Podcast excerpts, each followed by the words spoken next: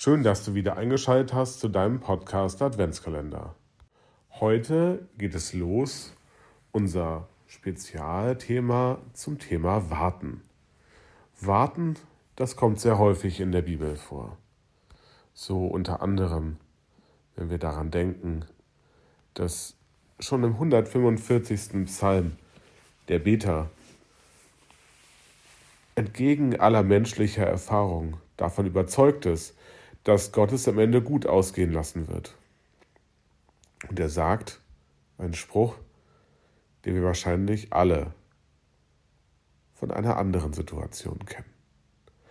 Aller Augen warten auf dich und du gibst ihnen ihre Speise zur rechten Zeit.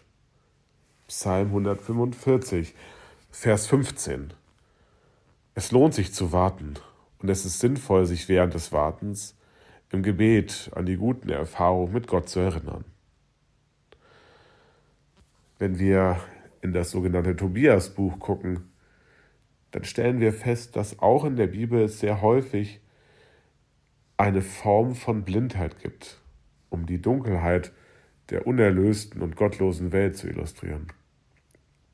Das wird besonders deutlich im Tobias-Buch.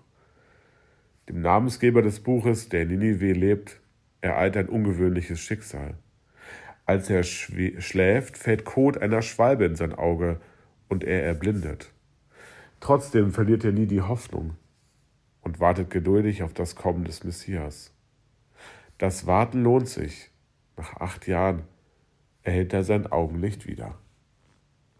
Wir sind Kinder der Heiligen und warten auf ein Leben, das Gott denen geben wird, die im Glauben treu und fest an ihn glauben. Tobias 2, Vers 15 bis 17. Und dann heißt es in den Sprüchebuch, warum sollte man überhaupt warten? Das Buch der Sprüche bietet, finde ich, eine überzeugende Antwort.